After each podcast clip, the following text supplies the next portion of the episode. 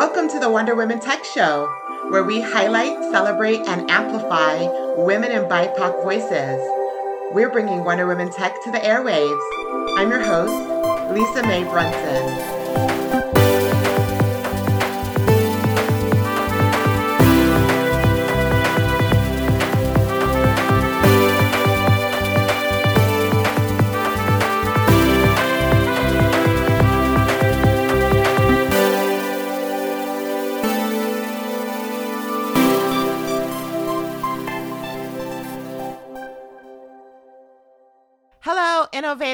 It's Lisa Mae Brunson with the Wonder Women Tech Show. And I am thrilled to have Taneshia Nash Laird on the show. Taneshia is a social change agent and community developer who centers cultural equity in her work. She is the president and CEO of Newark Symphony Hall, a historic performing arts center located within the Lincoln Park neighborhood of Newark, New Jersey. Since her appointment in November 2018, she has expanded programming to respond to community needs and announced plans to restore the 1925 vintage concert hall in a 40 million renovation and leverage it for neighborhood revitalization in a process she calls Symphony Works. Taneshia previously served as executive director of the Arts Council of Princeton, notably as the first person of color in that role. During her tenure, she launched an instructional art program for adults with disabilities and created a grant funded professional development program to ethnically diversify the teaching artist pool. Widowed in 2013 and a pink lady warrior since an early stage breast cancer diagnosis in 2019, Taneshia is most proud of being a mom to aspiring ballerina and budding cellist Naima, age 10, and self proclaimed future doctor Imani, who in 2019, just two months shy of her 13th birthday, played violin with her youth orchestra in Sicily, Italy. Taneshia, welcome to the show. Thank you so much for having me. Um, I, I love it. I love everything you do. I'm so excited to be a part of this. Oh, I just love having you. First of all, I just want to say you are one of my favorite Wonder Women Tech alumni. I know I'm not the only one that feels that way. Brianna does too. Um, I think about when we first connected over our Washington, D.C. Global Summit and you were so open and vulnerable in your talk. And it was pivotal for all of us. Yeah, that was, oh my goodness, that was probably the most vulnerable talk I'd ever given. But it also was the one that had the most, um, I would say, genuine response. I mean, I think what was so great about that is that I went on Twitter later and found that people were like tweeting and, you know, the whole like quoting it and all that. And I just want to thank you and Brianna because the backstory is, and we won't go into the whole deep, deep backstory, but the backstory is I wasn't really feeling like a leader. And you and Brianna really convinced me to still come. And what most people don't know, but you know, is that I wrote that talk in the hotel room that same morning and then even was like, you know, putting little touches on it as your speakers and you had the most incredible speakers um, the speakers that came before me spoke. So it was you are just um, you are a wonder woman. So thank Aww. you so so much uh, for that because it was it, it really kind of changed a lot of my life uh, and path. So thank you Oh, thank you, Taneshia. And we are so grateful to you that you felt safe enough to share your in your vulnerability, not just with Brianna and myself, but with our audience as well. And I know a lot of people um, really felt that deep impact. And we don't mind holding your hand, girl. We we we've had to hold many a speaker's hands, you know. And and to your point about not feeling like a leader, you know, so many of us can identify with that. I know I can. um, especially in, in a landmark year where we all have just had to like everything's crumbled. We've had to pivot and restructure ourselves and figure out what the hell are we doing. So we are all in that with you, Taneshia.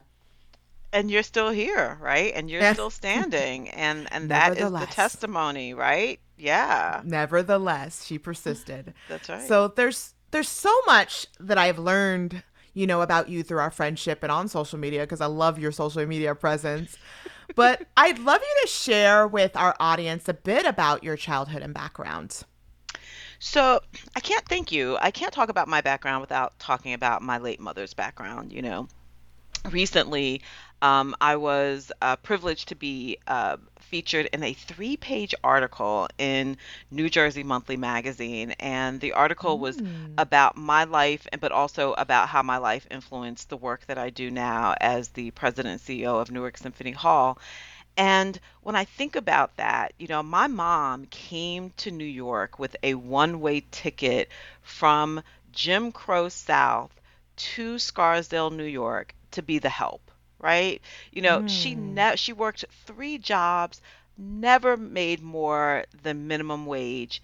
And yet when she died, there was a resolution about her death honoring her from the county commissioners from Westchester County, which is where I grew up in New York. And it was because of the immense influence that she had, positive uh, impact that she had on the community. So I think, as an example of leadership and being able to lead from the place that you are, that is really my childhood. But, you know, if I were to put it out on paper, you could say, I grew up impoverished, right? I grew up uh, below the poverty line, but in a very wealthy community. But you could not tell me that I did not have a rich childhood. Um, mm. The things hmm. that my mom was able to do, and again, I'm telling you, it only occurred to me as an adult that the reason that she sent me alone to my very first Broadway show when I was about seven or eight is probably because she couldn't afford her own ticket, but she got a ticket for me, and Aww. it was a church trip, and it was the Wiz, right? Um, and um, she took me to see other Broadway shows, and she also took me again around those very early years before I was, I think, even in double digits. Went to see uh, at the Metropolitan Museum of Art, which is my favorite museum ever, um, to see the King Tut exhibit. And so my childhood, again, was very, very rich. Um, in fact, I probably didn't realize that I was poor, right? Um, in the definition of what people describe as poor because of the things that I was able to benefit from. And she also had an incredible village. So I didn't have a nanny or driver but yet I had a nanny or driver and driver. I remember she was hospital. No, this is crazy. She was yeah. hospitalized. Unfortunately, she had I think she had like kidney stones or one of those things. You know, one of those things you have to be in the hospital for a little while, but it's not life threatening. And one of her friends was a driver. You know, he was a, for a family. He was, you know, car driver. And so that's how I went to school for the whole week that she she was in the hospital. And I know people were probably like, this little black girl coming to school in a, you know, limo, but it's because that was part of my mother's extended village and it allowed me to have this really amazing amazing childhood uh, but again, my mother seriously never made more than minimum wage. And I say she wiped behinds her entire life because she took care of little kids and towards the end of her life, which we didn't know was going to be the end of her life. She died very young in her 60s. She was taking care of elderly as well. So those are the things that she did on the weekends, in addition to her day job being a child care provider at what is now called the Lois Bronz Child Center. But at the time when I went through it as well, it was called the Union Child Daycare Center. So, um, again, rich, rich childhood in White Plains, New York, uh, in Westchester County, in, in New York State. You know, what I really, really, really love and appreciate about this story and about your mother, you know, I, I think about, you know, our, our theme this year is We Are Generations. And I think about, um, like, our our ancestors and those that came before us and those that lay the foundation for for us moving forward right? And then and then what we then um, lay the foundation for for for the next generations behind us. But what I loved in hearing this story is that she planted these very beautiful seeds in, in you, like to be able to understand and appreciate the arts, appreciate the what people would call the finer things in life, you know, mm-hmm. and relying on the community to to be there for each other. You know, I recently became aware of actually Brianna, who is looking for um, ceremonies for her child because she wants to do something that's, you know, um, cultural, even, you know, just to bring her child up in, in new and, and diverse ra- ways, right? And she met a doula who does this African tradition of blessing the child to the community so that the com- and entrust the community to raise this child, right? So together we will will will we will, will rise up this generation and it sounds like your mother definitely had those influences uh, instinctually and was able to rely on a community to to bring you a better childhood that she could uh, given you herself. That's just oh, beautiful. A- absolutely. I mean, she was so giving and amazing, and um, and I think you know, it, again, it was it was a village, right? Um, so she gave and she got, right? Yeah. Um, and I think that was uh, an important part of my childhood, and um, and I'm I'm just so amazed uh, because listen, I'm a single mom myself now, unfortunately widowed, and I have two children, and I make multiples of what my mom made, and it's a struggle. And I'm like, how did she do all this stuff? You know, just kind of balancing everything and you know, of course, I'm probably seeing things through rose-colored glasses because I, I, I like to think that that's how kids see. They, they, you know, they see their parents as superheroes, and I certainly saw my mom as a superhero. Um, and again, especially understanding what she grew up. She could not vote where she grew up because of Jim Crow, right? Mm. So probably the first time she voted was in New York when she came up here. So just kind of thinking about her life and again reading the resolution which i keep in my room and it'll uh, this is my home office and eventually it'll be behind it'll be behind me because i also had the article framed and i want to have the the resolution and the article both framed behind me side by side to sort of remind me mm. how i got here i stand on her shoulders i stand on the shoulders of my grandparents who were sharecroppers who raised my mother um, to have the courage to leave North Carolina to come up to the north and send money back so that they can purchase their home. Um, my mother helped my my grandparents buy their home, um, again on minimum wage. So I keep saying, my mother can do all these things. I know that no matter what I go through, that I can endure it. So you can move mountains. You know, I want to take a, a step back for a moment, and can you share with us? What it was like that seven year old sitting in that theater seat watching The Wiz. What were some of your first impressions? Oh my goodness. Well, first of all, I mean, that is a blessing growing up, I think, in New York, right? Um, I grew up just 30 minutes north of Manhattan. So I remember every single time uh, my mom took me to something. I mean, well, here's the thing to me, seeing that was amazing, but so was Disney on Ice. Like I still remember my mom taking me to, to see Disney on Ice at Radio City.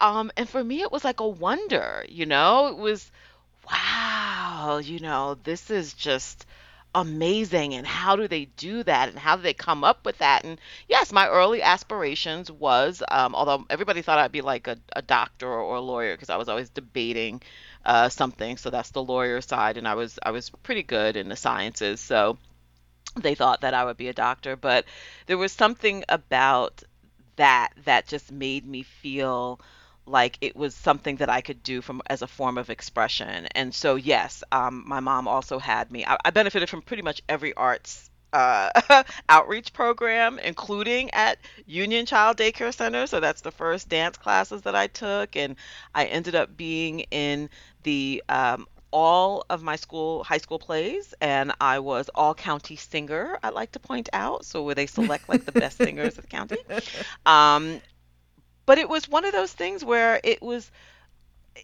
it, it made me just feel wow like this i, I want to do this for the rest of my life. I want to just go to shows for the rest of my life. And again i'm really thankful that i live in close proximity to before the pandemic to go and see things all the time. And i do that for my kids too. Just going in and, and going to the half price ticket booth and buying tickets to whatever broadway show we can get we can get tickets for. Oh, i I'm I'm a little jealous of uh, how close you are. I, I I I absolutely love love love the arts.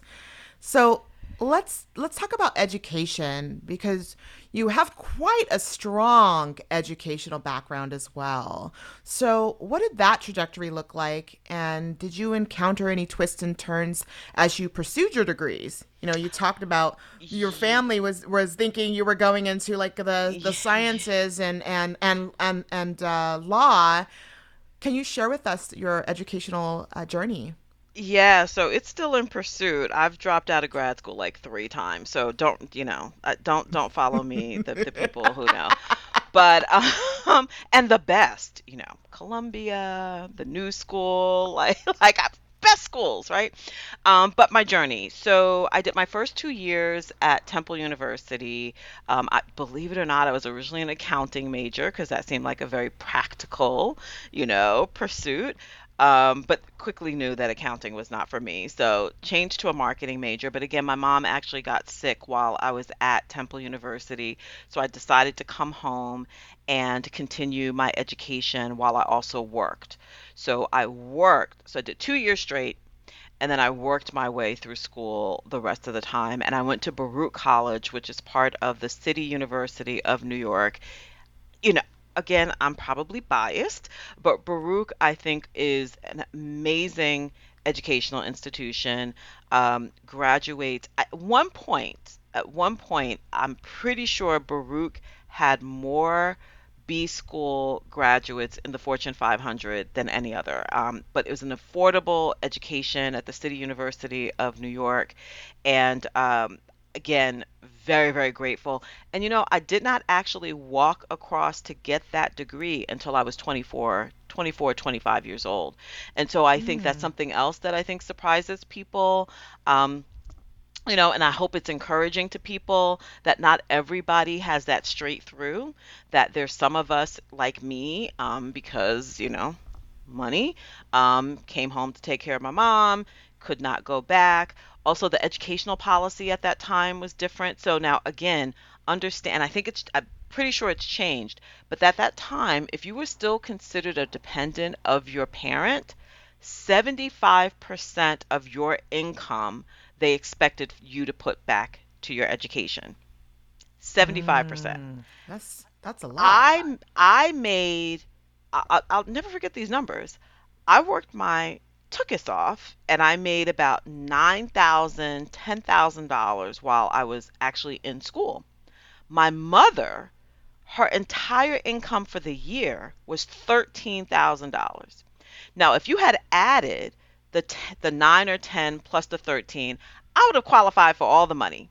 But because they expected that 75% of my income, $7,500, should have gone towards my education, it reduced the amount of financial aid that I got. So it was one of those like things so where I, backwards. it was so backwards, but it also gave me, but it also gave me an understanding of how I had to advocate for myself. Yeah, Um, and at the time, what I chose to do, because I didn't want to take on a lot of debt, what I chose to do was just to work, to continue to work and pay. Work and pay, work and pay, work and pay. And so, you know, the good news is I graduated college uh, without a whole lot of any debt. Um, but the bad news is it also took more time for me to complete my degree. So No, yeah. I mean, it's it's uh, the education system is is it needs to be revitalized, and that's that's a whole other conversation. that that's a whole different thing. Um, you know, also my mom uh, did not have the um, understanding and education to help me search out opportunities. But I'm gonna tell you, my first year, again, I have to shout out White Plains Rotary Club. They gave me a scholarship my my first year of college. So first two years of college, uh, first year of college, I was set. Um, and that's when we went. I went away. Um, but since then, uh, as I said, I have pursued um, additional higher ed, and I'm not even going to say where I am right now. But I am in in school right now. But here's the other thing that's crazy. I teach, so I teach Yeah. college um, which is also people are like, wait a minute, you teach college, but you haven't. Nope, I haven't finished my PhD for sure, um, and I'm still working on my master's. But you know, again, my life experience and my professional experience qualifies me to teach at a top 100 university in the country. Um, I am an adjunct professor at Drexel University. I teach a required course in two degree programs. It's required in the interactive digital media degree program and in the arts and entertainment management program, and it's a strategic management uh, and entertainment and arts management course. And so that's my educational journey. Lisa Mae, it still goes on. And yes, I'm crazy for saying I am trying to go all the way through to a terminal and to get that PhD. Well, you know what? I mean, to each their own, and I I applaud you. I mean, you can teach and be taught at the same time. Like there That's right. there is a such thing, and you are doing that, Taneshia. That's right. you are you are doing that. That's right. So you've accomplished so much in the arts and economic development sectors. What was your first break? Wow, that's a good question too. So I didn't know economic development was a thing. So my first break was actually writing a very critical op-ed about a city, and that city was Trenton, New Jersey. So um, I, we lived in Princeton, New Jersey. Everybody knows Princeton, New Jersey because of the Ivy League institution, Princeton University. And um, Trenton, New Jersey is the state capital. And I didn't know anything about Trenton except that's state capital. So it's where you kind of have to go if you have to do something with your driver's license or you know one of those sort of things. But that's all I knew. And when I went there, I saw this beautiful city despite the things that were blighted, right? So I saw this city that was colonial and architecture and all of these incredible things. And I sat down and wrote what I called a critical but hopeful op ed about the things that I thought the city of Trenton should do. Now, what I didn't mention is I had started a consulting company that was working with athletes and entertainers on uh, real estate projects in their hometowns. And I had a business partner, and again, I have to shout out uh, Keith Brown was my business partner. We had met, met on the train. He uh, and I were talk commuter train into Manhattan. We were talking about entertainment industry. He went to Howard with Puffy and all those folks, and I'm like, oh, I know him. You know, he was a client at my old job. And as we got closer into the tunnel that connects New Jersey to New York City, he says uh, he had also mentioned that he had written, you know, a song that was on the Billboard chart as we were on the train at that moment. But then as we're getting to the tunnel, he says, "Yeah, well, you know, what I've really been doing um, is my degree at Howard was in architecture, and my master's degree is in construction management, and I've been helping build schools around the state of New Jersey." And I'm like, "That's so crazy because the last few years I've worked at an interior design company. We should start a business." So we started a company called NLB Development, and one of our clients was Troy Vincent, who was an NFL player on the Philadelphia Eagles at the time. And again, shout out Troy because Troy is now a senior vice president at the um, executive vice president. Oh my God, wrong title. Executive vice president, like right under the commissioner um, for the NFL. So I had some experience with dealing with his hometown of Trenton, New Jersey, because we were seeking to do a real estate development there for Troy as his consultant. Well, the mayor read the op ed that I had written and I'll never forget it. Um, in this very room, and the uh, the phone rings, and I see on the phone because I had moved my offices from Manhattan to my home. My home, it said City of Trenton. I said, "Oh, I wonder why the city City of Trenton's calling me." Answered the phone. It was Mayor Douglas H. Palmer, and he says, "Yeah, yeah, yeah. I read your article. My wife thinks I should hire you. How would you feel about being the head of economic development for the City of Trenton?" And I said, "Well, how much does it pay?" And it was about half of what I was making at the time. And so I turned to my husband and I said, What would you think if I made like half what I make now? We moved to the city of Trenton. He's like, oh, sure. Clearly, I was not the primary breadwinner. So he's like, oh, yeah, sure. And so that's how I got into it. I got into economic development by basically dissing a city um, in a way saying you could do this better.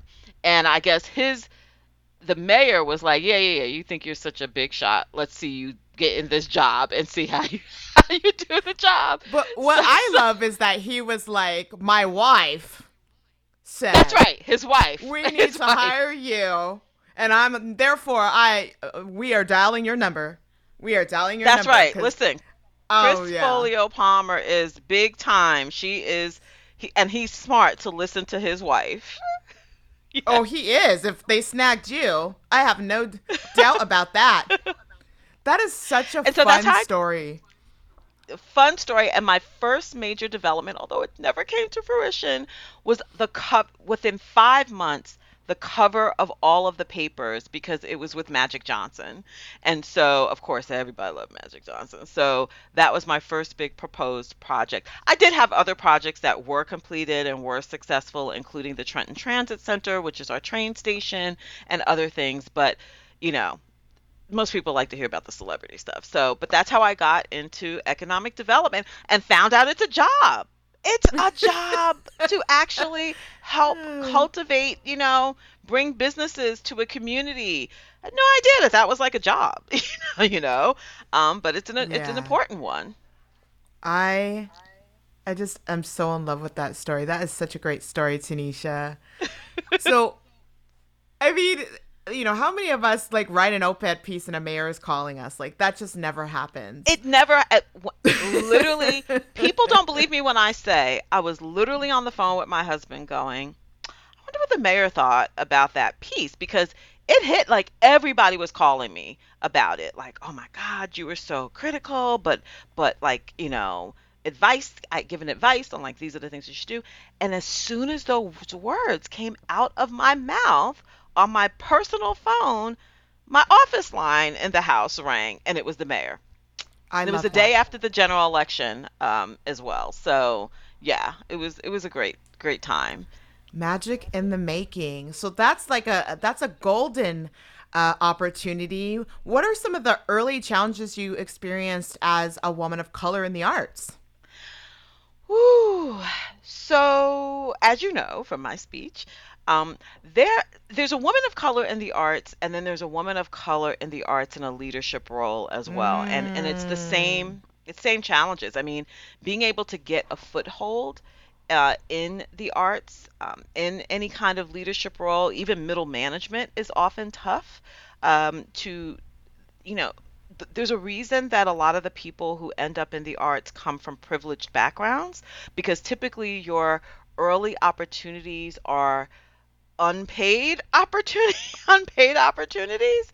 Um, the benefit or the advantage i should say that i had is i did most of those in college right? So i did most of those like sort of uh, working in arts and entertainment for nothing you know in college so that i didn't have to do that um, at any other time. But even that was a privilege.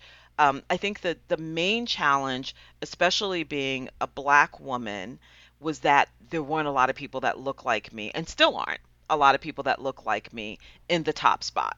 So that means as an executive director or president and CEO uh, of an of an a nonprofit or for-profit arts and entertainment, and the challenge there is um, having uh, a voice, um, being able to uh, to be yourself. Um, there's pressure for you to sort of represent a whole gender and a whole race. Um, and when you are just yeah. really being yourself. Um, and so I think um, I'm very privileged, and I, I I I know that all of that laid the groundwork for what I'm able to do now. Just a few weeks ago, we announced at my job that we were starting, Newark Symphony Hall is starting the lab at Newark Symphony Hall, which is a career accelerator and business incubator for arts and entertainment. And a lot of time that language is solely used for the other things in STEAM, not for the A in STEAM, Yep, right? You, you absolutely. you do hear hmm about Yep. technology, uh, career accelerators, and business incubators, but you don't necessarily hear about that as arts. But it's the same principle. Um, Yeah. a, a business incubator and a career accelerator in these spaces are supposed to give you access to capital. It's supposed to give you access to thought leaders, um, and most importantly, mentorship. And so those are all the things that I didn't get. Right? So this question Mm, was yeah. like, you know, the challenges, those are all of the things that I didn't get. And now I'm in the position to be able to pick up the phone the way I did uh, and contact. Um, I'll give you an actual example. Contact the Waco Theater Center, which stands for Where Art Can Occur. Now, some of your listeners might be familiar with Waco because they have a big gala that they would do called the Wearable Art Gala. And the uh, person who presented that Wearable Art Gala, uh, uh, gala it only needs one name, and that's Beyonce. Um, and it's and it's her. The name, The, that's the right. one name That's one name, the one name. And um, the Wearable uh, Art Gala benefits Waco, and Waco was co founded by Ms. Tina Knowles Lawson and her husband, Richard Lawson. Well, I contacted Waco on a Thursday and said, I have this idea about how we can really kick off our lab at Newark Symphony Hall as a career accelerator and business incubator. And I'd love to collaborate with you. And on a Tuesday, I got a yes, let's really talk about doing this. And on a Friday, you know, that following one week later was Zooming with the Richard Lawson, who has more than 100, 150 stage and screen credits. The ask to him was, I want you to mentor one of our very first participant in the lab. And so now I'm in this seat and being able to bring those things together so people can skip steps, right? So you don't have to do the free, you know, thing. Um, you can pursue your craft and get the mentorship that again I never got.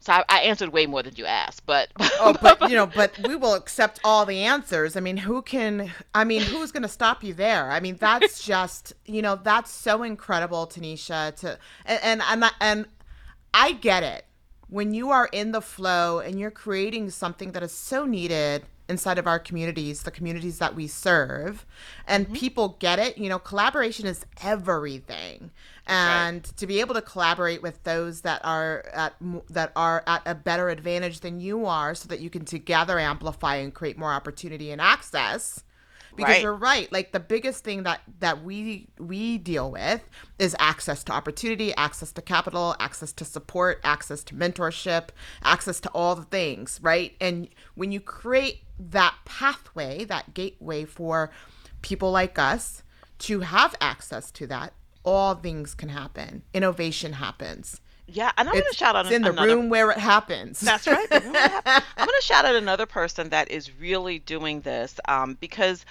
I think only people in a very narrow space are familiar with her work, and that is Noelle Scaggs. Noelle Scaggs is the front woman uh, to the band Fitz and the Tantrums, which my kids keep reminding me they had a big song called Hand Clap. It's like has a hundred and something million views on on YouTube. Um, but she's a black woman that fronts an otherwise not non-black uh, band. And one of the things that she noticed when she was touring is that there weren't a lot of people that looked like her, again, both race and gender. And so she created Diversify the Stage. And what she's doing, her first cohort were all women, all young women. Um, the idea is to create an opportunity in the live entertainment industry for folks who typically do not have those opportunities and that's women that's lgbtq um, and i'm so excited. I found out about her and once again i want to figure out how i can be a part of what you're doing. And now i am the new jersey ambassador for diversify the stage calling my other colleagues including colleagues in the very city in which i work and saying I want you to create some opportunities for these women that are young women, college students that are coming through this Diversify the Stage initiative. And when this industry is diversified, it's because of people like Noelle who are out there doing the work and not getting a whole lot of fanfare outside of her industry. To be clear, Billboard, Pollstar, the, those industry publications have definitely rightfully shouted her out. But the person who is getting, the person who is the Taneshia of today, who is getting an opportunity and that will get an opportunity in the live entertainment space, they will have gotten it because of the work of, of women like Noelle Scaggs. So I just wanted to shout that out. I love that. And thank you for amplifying other women in the room because that's that's how we should be showing up for each other, Taneshia. Mm-hmm. So you you served as the executive director of the Arts Council of Princeton, which is how we found you.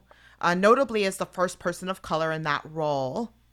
Um, so when we first connected, you had just stepped into that role and that was part of the backstory behind you know what you were going through um, when you took the stage in washington d.c so can you share with us how you were nominated and what was that experience like for you to serve in that role? Because i know it wasn't um, you ended up leaving after a, a certain amount of time. So can you share a little bit about that experience with us I think it was definitely um, an amazing growth experience for me. Um, it was a role that I pursued.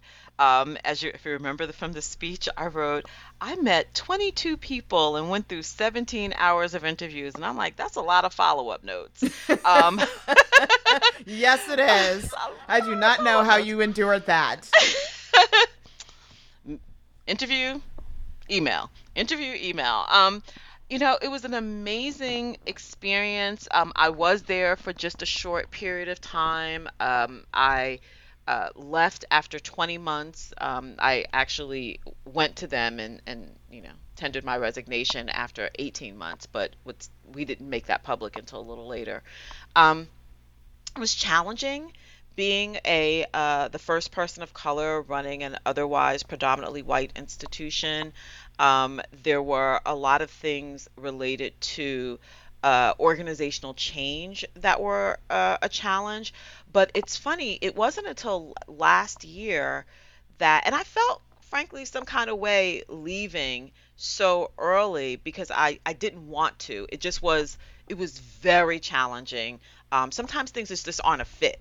And frankly speaking, if you remember my speech, which I'm hoping we can get a copy of, we're all sort of looking for a copy of it, um, of the of the video. I obviously have a copy of the speech. Um, first five weeks, you know, I mean, I, you know, I was telling someone else, and she's like, "Oh yeah, you should you should have left," you know, that then. But I was determined because I, for whatever reason, I thought it said more about me that I needed to to endure this.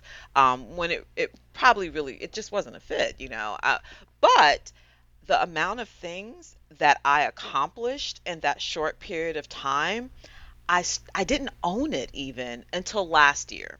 Last year, uh, after I had, that would have been two years after I left, right? I was having a conversation about um, everybody wringing their hands around diversity, equity, and inclusion. And I talked about things that I did literally in my under my first year, which qualified as diversity, equity, and inclusion. And I was able to write about that last year, and I just a piece that I put on LinkedIn. And now that piece that I posted on LinkedIn has been adopted by a number of institutions, including Princeton University, as an example of how you can implement DEI in institutions. So, again, though it was kind of painful, and one of the things that I even said recently is probably should have conversation, you know, because I still live here, you know, still live here, um, a conversation about how uh, particularly BIPOC leaders um, particularly BIPOC women leaders, can be best supported in predominantly yeah. white yep. institutions. And now is probably a good time for that conversation.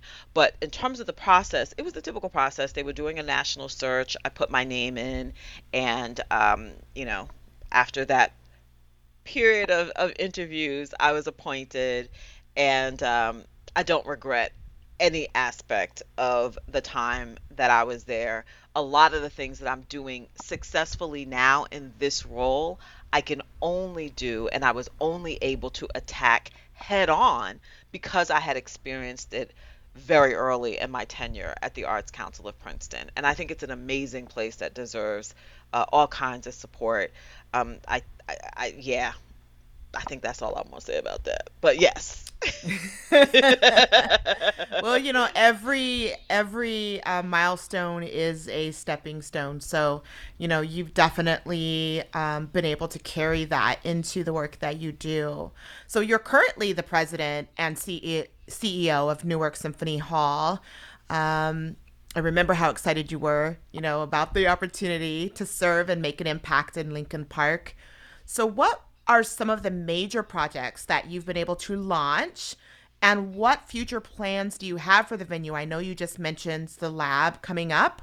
Um, so I'd, I'd, I'd love to hear about what's what what's the tr- what's the path like forward yeah so okay so this is so uh wonder woman tech in terms of the stuff that we're doing so the lab again some of this we haven't announced yet, so your folks are getting some scoops. But the process and how we're pursuing the presentation of creative work via the lab is really kind of high tech.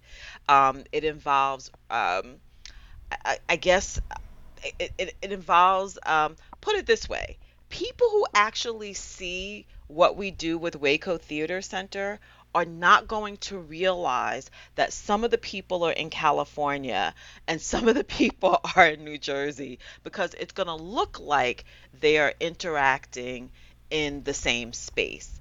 So that's mm. exciting um, to be able to have this incredible tech forward way of us being able to produce um, and present our creativity is really exciting. Um, you mentioned our uh, renovation. Um, the thing that's sort of crazy about that is it's it's more than 40 now, so I need to update my my bio. It's 50 million dollar renovation. renovation. Woo! I know. And I'm still raising money for it. Um, and as I said, you know, so many things, um, that very short period of time that I was actually at the Arts Council of Princeton is the first time that I had ever worked with um, high net individuals that have family offices. And so that it family offices for people who don't know are the, the, the or offices that literally manage the money. Um, family offices are typically, you know, 100 million and, and above. So that's pretty exciting to be able to fundraise and to go in and talk to these family offices about how they are supporting a next generation of innovators and creators and how this environment um, you know I, I think about all the tragic things that have happened in the past year and how that those tragedies have somehow um, allowed us to as a group to demand attention right? So whether it's We See You, you know, uh, white American theater, whether it is uh, demands for major corporations to invest in BIPOC talent, um, but that's a lot of the work that I'm doing right now. What I'm mostly excited about is we have an incredible and young group of people at the arts, uh, excuse me, not the Arts Council president, at the Newark Symphony Hall, and they're mostly women and so to be able to work, I'll tell you something New Jersey, by the end of 2028, is going to be majority minority. Latinx, Asian, African descent. Now at Newark Symphony Hall, we are all of those things. So to be able to lead a 100% BIPOC, primarily women, um, in this place is just amazing um, and and really like a privilege and an honor and to be able to i'm constantly telling them how proud i am of them. Unfortunately due to the pandemic we did have to reduce our numbers. So in a typical year we have 12 just 12 people who are managing this incredible institution that was built in 1925 that is 220000 square feet the main concert hall when it was built was built with 3,500 seats, but I keep saying we got bigger as a people, so the, the, the seats had to get bigger too. So it's now a little bit under 2,800 seats. It's now a little bit under 2,800 seats. But we have a concert hall that is legendary that has a capacity of 1,500, and we have what's called our black box theater that has capacity of 250. Again, this theater is legendary. Every major genre uh, legends have actually come through this facility. So, so when are we having a Wonder Woman Tech Newark? I know, I know. We really should. typically, we're 12 full time people and about 150 part time people. Well, since the pandemic and and no live entertainment, yeah, none of those part time people. We have we have two part time people and six full time people. And the fact that we are still able to produce the type of virtual programming that we're able to produce is amazing um, with essentially eight people, six full time and two part time. Um, but I think going forward, you are going to be able to see the uh, things like Wonder Woman uh, tech event at Newark Symphony Hall. You know, I'm so thrilled to be able to partner with our uh, tourism bureau and to talk and our convention and visitors bureau and say these are the sort of things that you're going after and we can accommodate them here we also have uh, higher ed in the city we have new jersey institute uh, of technology. We have uh, Rutgers University. You know, we have all of these universities that we can partner with. It is New Jersey's largest city. We are New Jersey's oldest city. We're the third oldest metropolis in the nation, founded in 1666. I view this, as you know, when I pursued this, because I think I told you when I was pursuing it. I think you were one of the few people who actually yeah. knew, so people are now going to know how close we are. Uh, who knew that I was going for this job? I don't even know if I had actually, I, I, had given my notice. I'm trying to remember the order of operations. Um, but most people didn't want the job because the yeah, building had not been kept up for so many years. But I saw the things that were happening in the city, and I said, I want to be part of the success story. And this is also where I shout out our mayor, Mayor Ras Baraka, because he is an artist. Um, most people, if you know Lauryn Hill's solo album, he's the, the, the man that's the teacher between the, the songs. He also was on the Fugees for, uh, album, The Score, and opens that up. I also have to shout out my board chair, Fayemi Shakur, who is a woman, um, a multidiscipline artist. And to be able to work with all of these people and do the things that we're doing I think again is an honor and privilege. And most and most and most, and it's not, I know I'm talking a lot, but mostly I'm proud to be able to demonstrate this for my children. Um, I have two girls, and they pretty much think they can do anything, which is great and amazing because of all of the things that they get to see and experience. So, yeah, all of that. You're going to see all of this. You're going to see performances, you're going to see conferences, you're going to see all of those things because that is the way that I want to keep the the Lincoln Park neighborhood alive.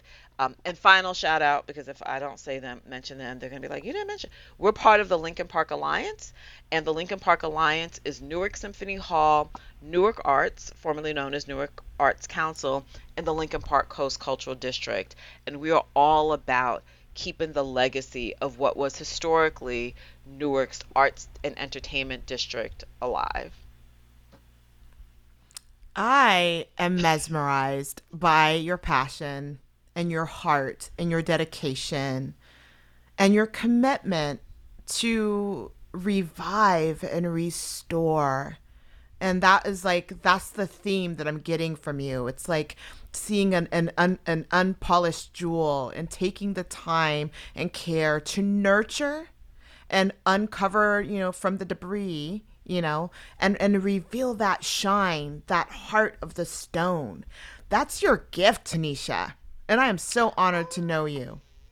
I'm so so honored to know you, and I'm I'm so honored to be in this role. And yes, uh, you know I am very social media person. I am so transparent, especially on Facebook, um, and also transparent on Instagram. And I get I get messages from people like the woman who messaged me a few weeks ago who is um, a stagehand and you know graduated from New Jersey Institute of Technology with a degree in I think construction engineering and to talk about because people don't think about the technology and the science and all the math. It's like math involved here. Yes, I run a performing arts center, but those lights and the sound and all that that, that that's like math right? So, and so to say and i was like yeah you know we don't have xyz and she's like i'm gonna help you. She's like i'm gonna help you. I love the space. I love what i see you're doing. I'm gonna help you. And so for me it's an honor and privilege to be able to hear from people like that and say that they want to like donate their time and assist us with the revitalization um, because it's really for for all of the community I love that. Well, let's take a break for today's Pioneering Women segment. Today's pioneering woman is Katherine Johnson. Katherine Johnson was born in 1918 in West Virginia. Johnson was an American mathematician whose calculations of orbital mechanics as a NASA employee were critical to the success of the first and subsequent U.S. crewed space flights. During her 35 year career at NASA and its predecessor, she earned a reputation for mastering complex manual calculations and helped pioneer the use of computers to perform the tasks. The space agency noted her historical role as one of the first African American women to work as a NASA scientist. She passed away on February 24, 2020, at 101 years old. Thank you for your pioneering contributions, Katherine Johnson.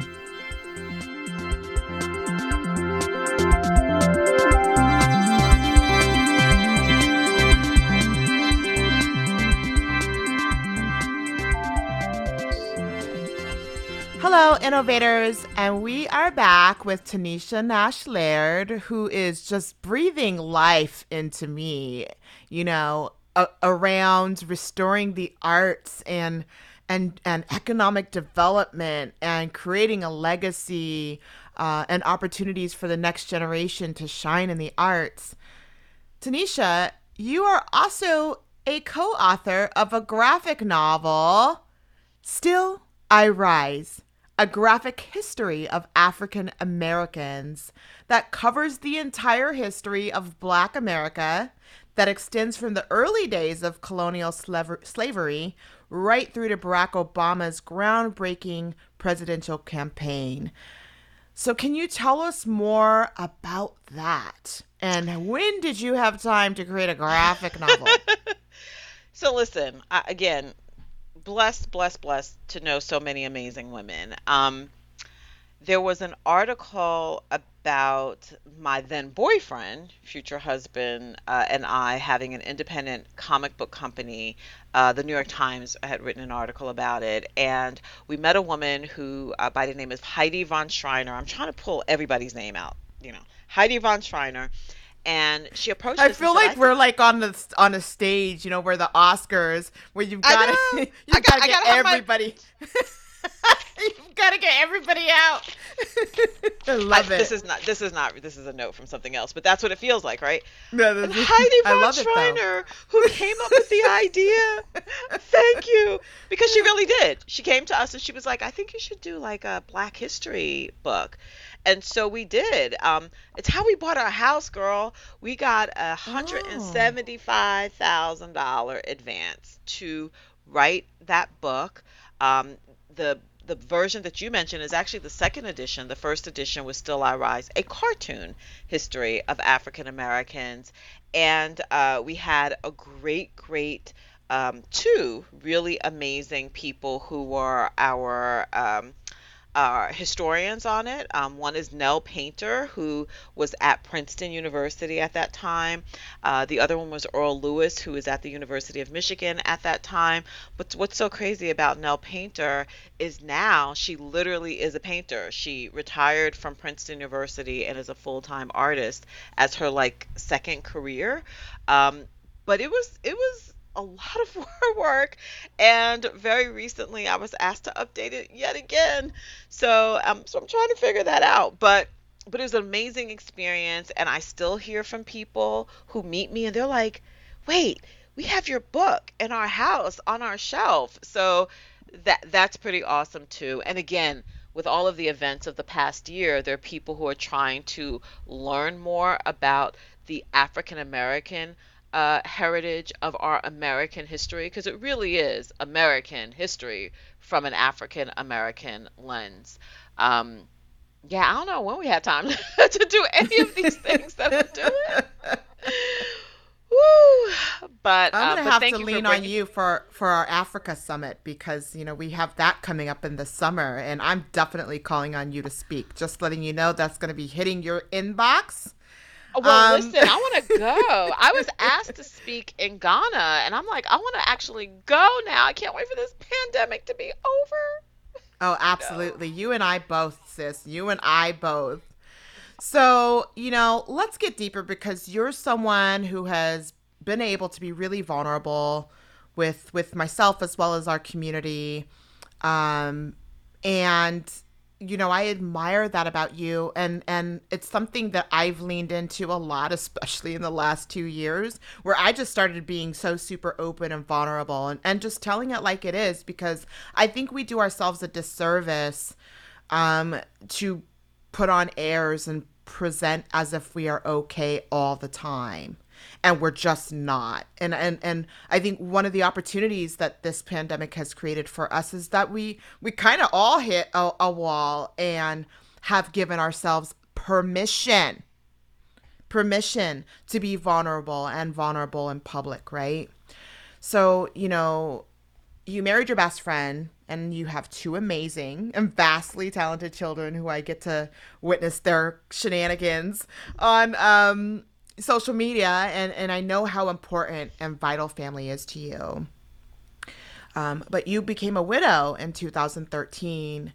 So I want to understand how Roland's death impacted your family and what legacy has he left behind? Oh my gosh. So that's a that's a big question. Um, a lot of how he lived his life is influencing how I live my life now. Um, when he died, first of all, um, there were literally so many people at his funeral that several years later, I, you know, again ran into someone professionally from a major corporation, a major telecom, um, who was actually a sponsor at my my last job.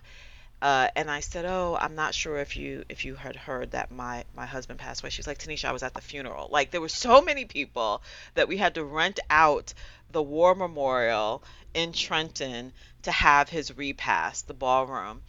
And there's so many people who were contacting me and telling me how much of an influence he had on their lives. So just like how you joked and say, "How do you have time?" I'm like, "How did he have time to do all of these things?" Right? Um, so how it impacted my life is deciding that I really wanted to do the things that I wanted to do. You know, I had Yeah. not lived, uh, worked full time squarely in the arts.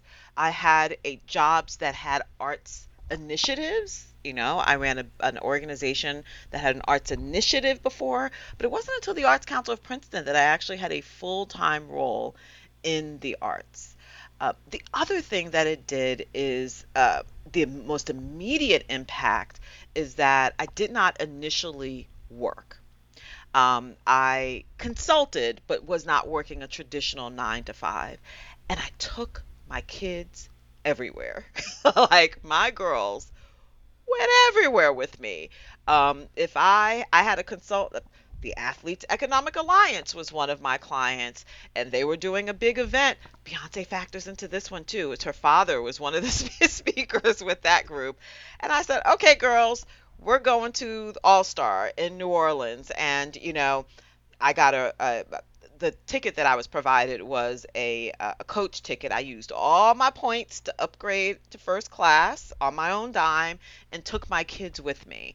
Um, we were doing another thing. I had a business partnership with James Worthy, who is an NBA legend and was a minority owner in a business that James started in the Staples Center. And to be able to go up uh, and meet him and um, Jeffrey Osborne and, and Magic Johnson and all of their friends in Newport, Rhode Island. They literally asked us to come up. Um, they were doing a charity event. Took my kids to, to that, you know? So basically, being able to take my kids everywhere and to see us just adventures um, that was the most immediate impact. But then subsequently, like I said, once I settled into what I want to do professionally, made sure that I was focused on things that gave me joy and also gave had maximum impact. How could I have an impact? How can I and this is going to sound so morbid, but I thought about what will people say about me when I die? You know, think about all the things that I was thinking about the things that they said about him and how I, we didn't realize until he died that he was responsible for getting upwards of 30 kids in STEM programs at Brown University for the summer, middle school and high school kids, kids of color from Trenton, New Jersey, and eventually Newark, which is where I work now, not knowing that I would actually work, eventually work in Newark. But he was focused. He said, I want to, his I didn't mention this earlier, but Roland's undergraduate degree from Brown was in math. He was a techie. His master's degree was in computer science. He wanted to expose more kids of color to that. So it was really more about that, living my life. But as you know, I grieved very, very publicly too. So I was on the run, but I was constantly crying. Um, yeah, that was that was that. Um, you didn't ask, but uh, as you know, um, that was my not my only tragic tragedy, right? Um, or tragic event. I don't actually know how to describe, except to say that two years ago, on my daughter's 13th birthday, I was diagnosed with early stage breast cancer as well. So, all of those things, how they influenced me, not only being transparent, but allowing my children to see me vulnerable as well. That being Wonder Woman doesn't mean that you have to constantly put up this uh, image of being invincible, that yes. you can be vulnerable as yes. well. Yes, there is a, there is strength and vulnerability. And you, you know, you are a strong warrior woman. You know, you've had to navigate many of life's challenges, including, as you mentioned, breast cancer in uh, 2019, you were diagnosed with early stage breast cancer, thank God. Can you share with us a bit about that journey and how did that change your life? Well, it's still it's still a process. Um, we hope that I remain cancer free. I am due for another uh, screening, um, and unfortunately, they're watching a different part of my body right now for the for the same thing, another lady part. Um, I think what it changed is to make sure that I understood what the priorities were and that, you know, you got to take time for self care. Um, you know, the reason that we were able to catch it early was because my doctor insisted that I go for this mammogram. Um, and so, and my doctor is the same one that has me come every three months now to watch, you know, a fallopian tube that he's not very excited about.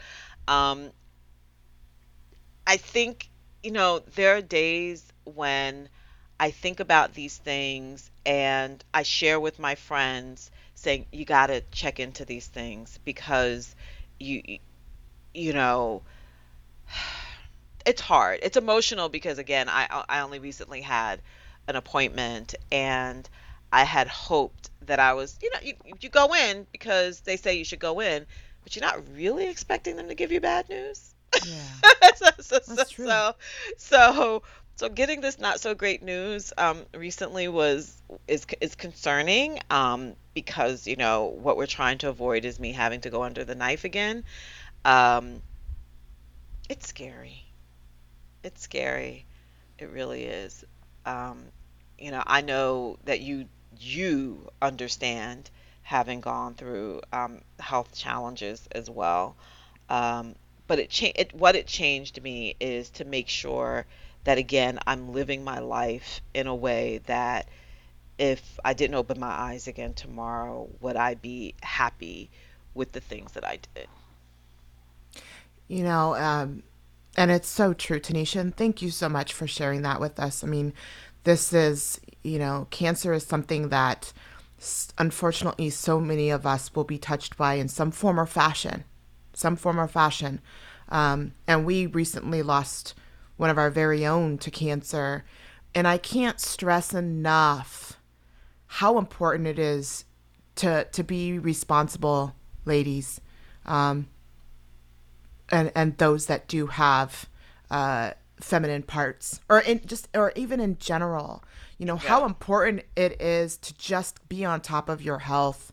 Um, you know, uh, our our family member, you know, our Wonder Women Tech family member started uh, in the uterus, and it just and it, you know, you kind of think it's gonna go away, and then it's before you know it, it's in your lungs, and it and then it was in her brain, and she was gone in a year. So it's very important to um, to be responsible there. And I love that you have a doctor, Taneshia, that is um, an advocate for your health because so many, especially those of us who are black and brown, um, do not get that care. We don't get that consideration. The statistics are alarming around being misdiagnosed or being shrugged off as, um, you know, you're just overreacting or, you know, just you just want medicine.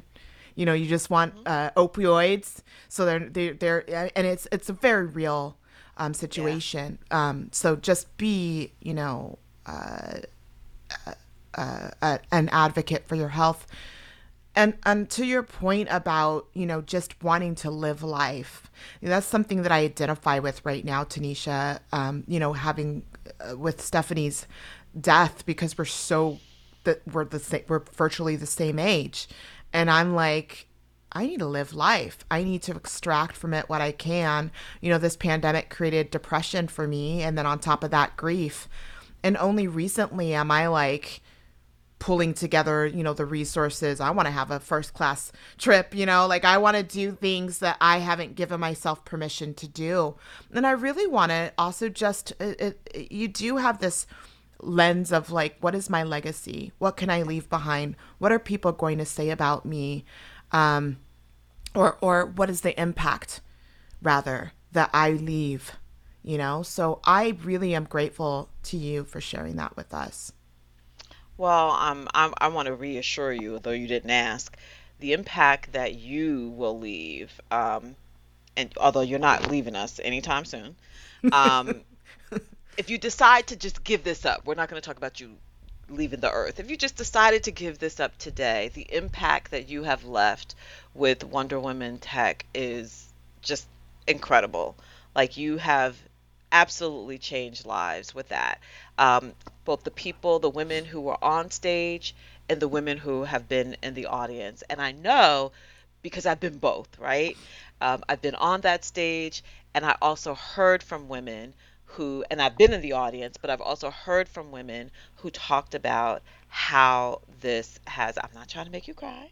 I know. I just am a crier. That's what I do. That's what um, I do.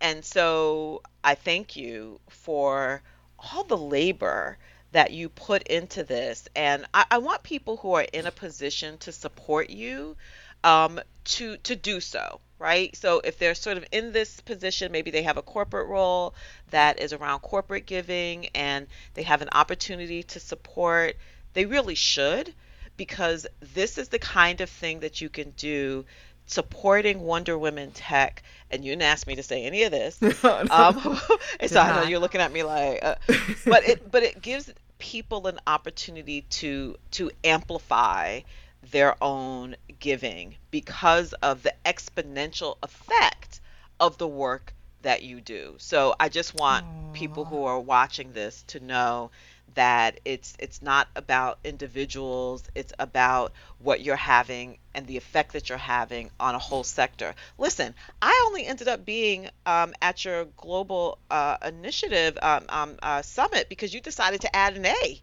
you know right? So, so i was like oh yeah sure you know.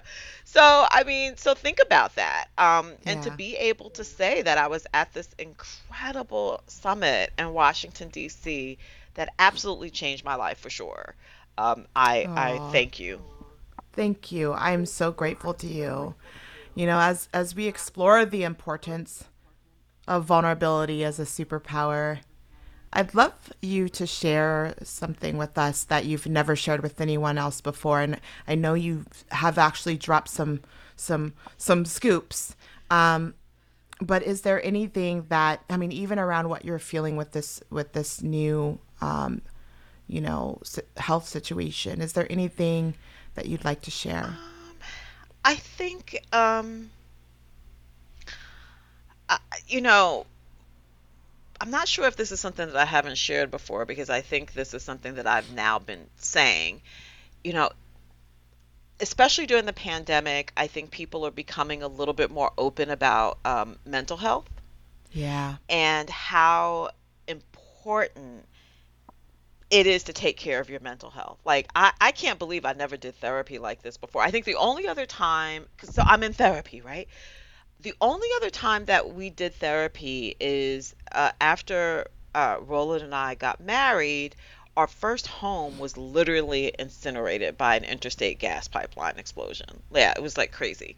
And so the insurance company sent us to therapy for post traumatic stress disorder but that was probably, even though it was the worst thing that could happen to us because we had only been married a few months, in a way, it was kind of the best thing that happened to us because we were able to kind of, in that therapy, talk about just kind of other stuff. The Mm, only reason yeah. that I started therapy during the pandemic is that my insurer sent out an email that said, We're going to be uh, offering you to have the opportunity to have a therapy for zero copay. Like, oh, free. Okay, let me try this thing out. Oh my God. like, where was this all my life, you know? And so I think that is something that I really um, am grateful for that that in this time period I have been able to have that and how it's been one of those things where there are issues, whether it was imposter syndrome, which is something that I think definitely women, uh, not all women, as someone recently made clear, I don't have that issue, she said. I'm like, okay, that's great. Um, but there's some women, some of us, who the higher we rise, the more that kind of comes on. Because I definitely know I didn't have it when I was young. I thought I could do anything, be anything, whatever, you know, especially young Mm-hmm. professional. But the higher I rose, the more the doubts, especially when you Yeah. a- a- approach challenges. So I think the thing is uh, taking care of your mental well being is something that I am really, really focused on right now. And I've had a number of breakthroughs around me doing that. Um, yeah, mental I'm health. I'm so grateful for that reminder. And as much as I've been talking about my depression and grief over the last year, um, I had a new therapist because my therapist I had, and it's so important to have somebody that you trust and, and love and can build that trust, you know, that rapport and safe space. Um, she ended up leaving. So I had to find a new one, and my new one, I don't care for her too much. So I've been um, going it alone for the last few months, probably the most crucial month. So I need to get back on the wagon. In fact, I will I will search through um, my insurance providers and see like who's available because you're right. That's such a i'm grateful for this conversation because it is a reminder that sometimes we can't go it alone. I've been trying to quote unquote snap out of it. Um, but yeah, I need some support. She's like, no. You cannot do shake this your alone. shake shaking your head. Um, you've led an incredible life that has had its share of joy, definitely challenges, definitely triumphs and twists and turns. Um, if you had to do it all over again, would you take the easy road or the road less traveled, and why? you know, this is one of those questions that it depends on the day. Um, I actually, you know what? The road less traveled has been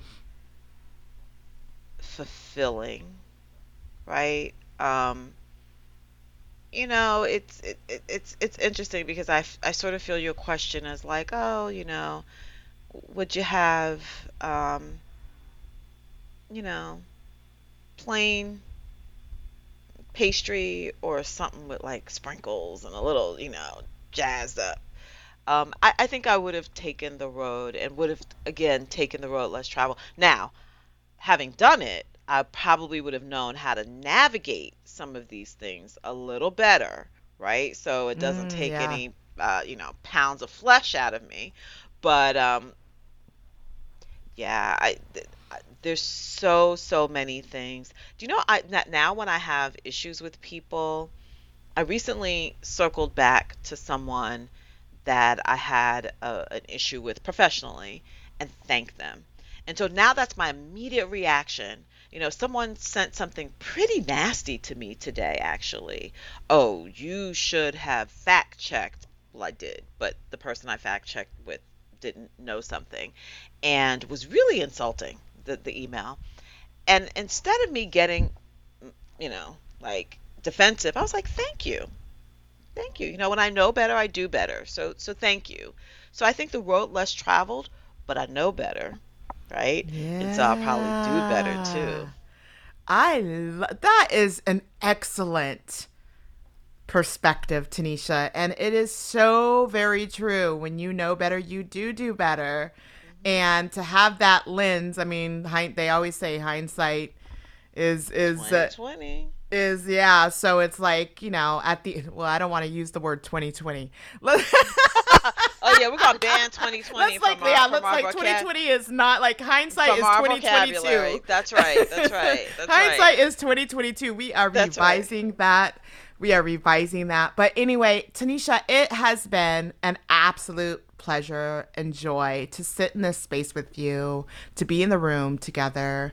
Um, you know, you're someone that I admire and I genuinely look up to and I love the way that you amplify and support and edify. I mean, even in this conversation, you took the time to acknowledge those that have made an impact in your life along your journey. And how many of us, I just want to actually pose this to the audience, you know, how many of us do take that time, that moment to just travel through our history, go back to our childhood, go back to uh, you know our education, um, those that that mentored us, those that inspired us throughout our careers, or even now as we sit in the space that we're in. How many of us take that time to say, you know what, Taneshia, you showed up, you showed up for me, or you know what, so and so you were on that train with me and that changed my life and and we got to journey together in this way and that led to this and we planted the seeds to bloom great things. I mean i want everybody to just take a moment to think about the people that have impacted them because even though we're all sitting here i'm sitting here i'm actually this this conversation has given me life girl. Um like i you know because when when we're at our worst or when we're feeling despair and, and, and it is not linear. We are like we could be on top of the world one day and just not the next. Um, but take a moment to just think about the people that show up for us and who who who will um, support us along the way. I'm grateful to have you, Taneshia, in my corner. I am in yours, always and forever. And I cannot wait to see the impact you will continue to make to preserve history, to um, pave the pathway for future generations to survive, thrive, and innovate in the arts. Thank you. Thank you. Thank you for having me and thank you for making this